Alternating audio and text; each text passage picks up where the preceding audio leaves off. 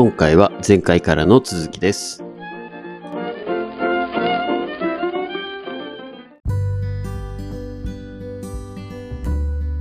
だからね、そういうのを思うと、うん。いや、実際のそのね、子供の収納体験とかも必要やろうし、うん。なんかね、いかようにもなんか、いかようにもっていうのはなんか、ほんまに適当な言い方になってるかもしれないけど、可能性あると思ってて、そうですね。そういうの本当広がっていったら、それこそ食品ロスとかも減ると思うんで、そう。まあでも一方でね、なんかそのお肉の話とか盗撮とか見ちゃうとね、うん。なんかそれこそ、えっ、ー、と何でしたっけえーあの、ベジタリアンじゃなくて、あ、ビーガンウィーガン？うん。とかっていうところも増えそうな気もしますけど、なんかこう、極端なんですよね。別に普通に、あ、そうなのね。大事にしなきゃ、して食べなきゃ、うん。いた本当に命をいただいてるんだ。うん。ぐらいで終わればいいものを、まあ、ちょっと偏っちゃう人はどうしても出てきちゃうのが、なんか不思議なものですけど。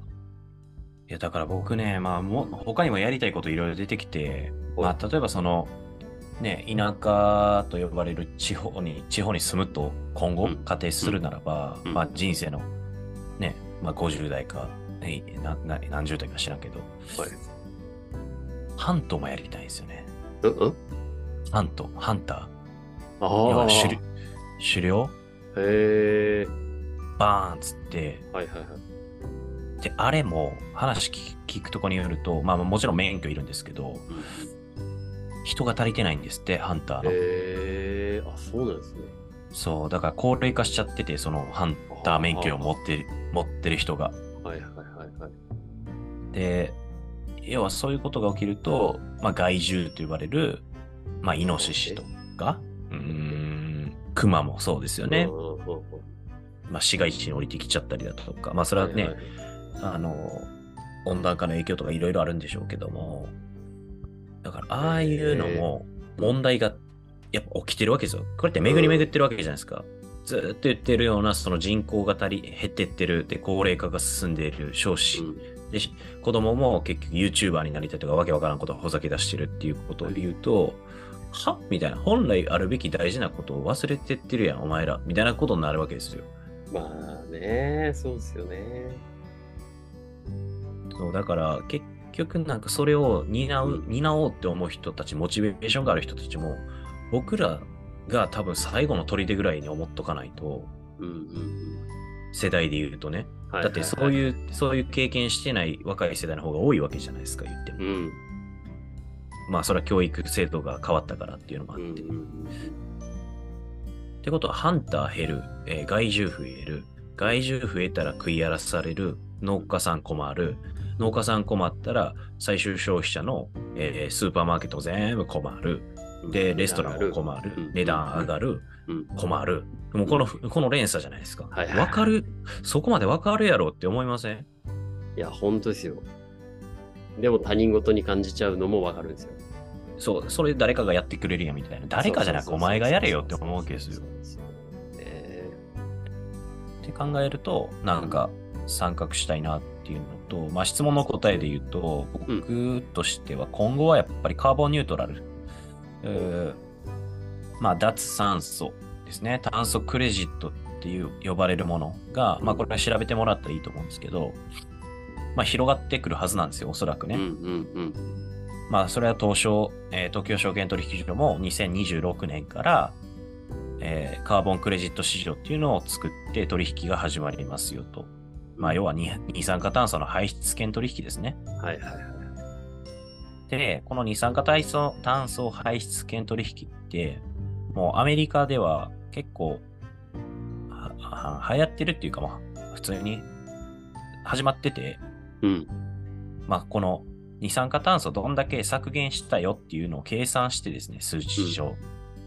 で、それを削減した量を売買するんですよ。これ酸素、うんうん炭素クレジットって呼ぶんですけど、で、これが、えっと、まあ、NHK のニュースでも報じてるんですよね。2年前ぐらいですか。えで、農家さん、えーオハイオ州に住む農家さんですね。リク・クラフトさん、あクリフトンさん。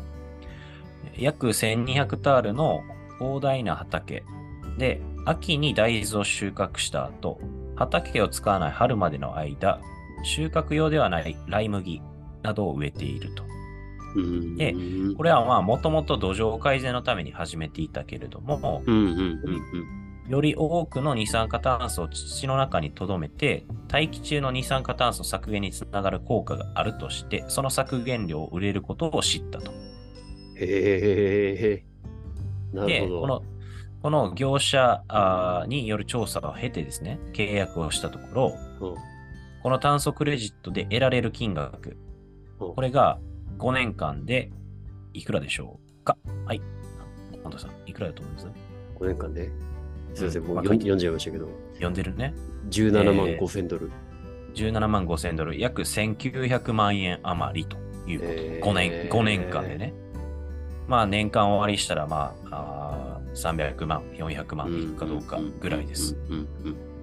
でも、いわゆる農家さんからしたら300万、400万、えーありがたいですよね。当然うん。ですね。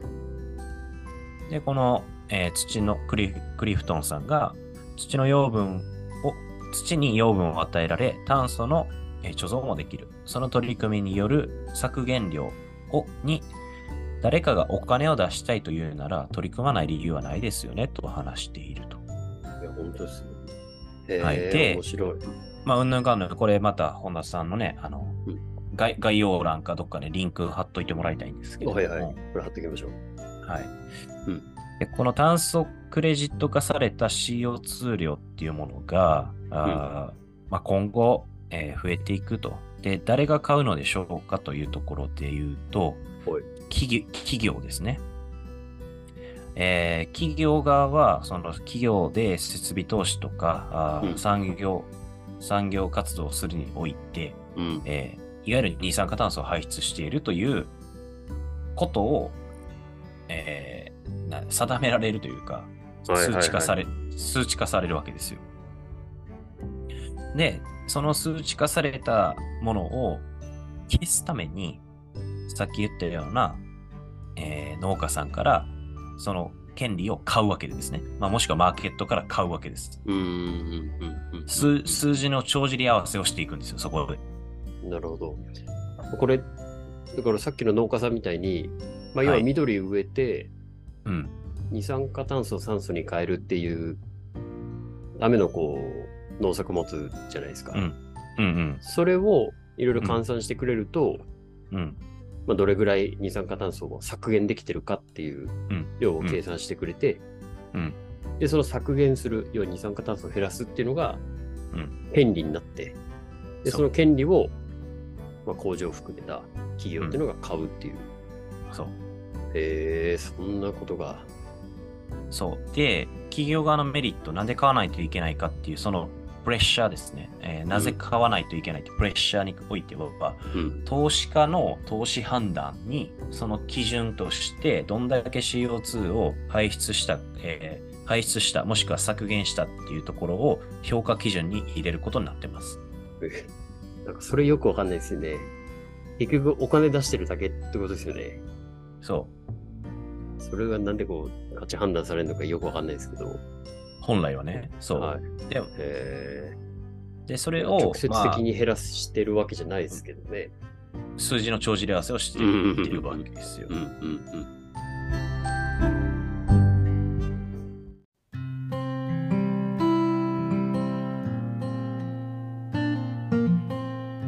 101成長ラジオ。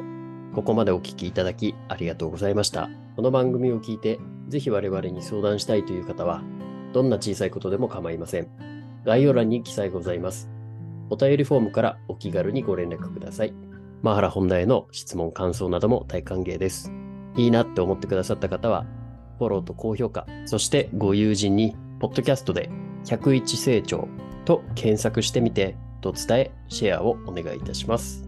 この番組はほぼ毎日更新されますが、過去の回を何度も復習して、知識と財力を共に高めてまいりましょう。それでは、また次回お会いしましょう。